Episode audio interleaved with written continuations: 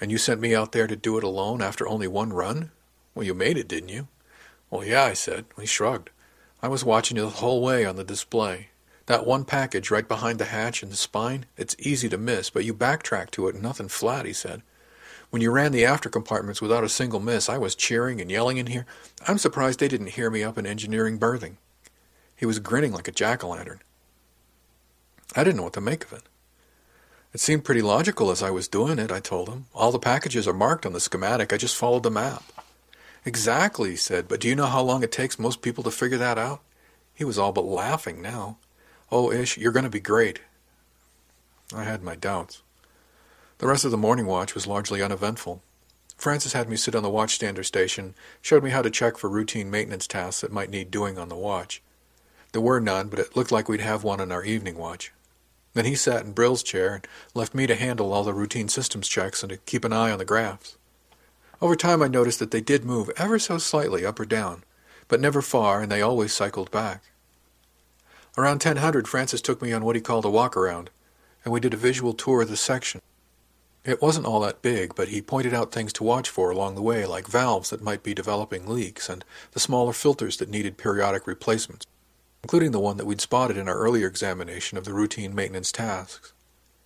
Brill came to relieve us at 11.45, and Francis regaled her with the story of my solo perambulation of the ship.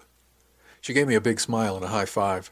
I still didn't see what the big deal was, but I tried to be suitably excited for them. Personally, though, I was looking forward to lunch and a nap. We had to be back on duty at 1800. Francis and I got to be a good team. He didn't make me do all the VSIs by myself. I need the exercise too, he told me. Personally, I think he was just grateful for the company. I made a good start on the Spec 3 materials, but there was a lot of stuff, including some math and science, I wasn't all that comfortable with. At the end of my first week in environmental, Brill had me move over to third section and stand watch with Diane. To be totally honest, I didn't understand why I didn't just stay with Francis. We got along well, and he certainly knew his stuff. Once I got on watch with Diane, though, I recognized that Brill was exposing me to a different style of watchstanding.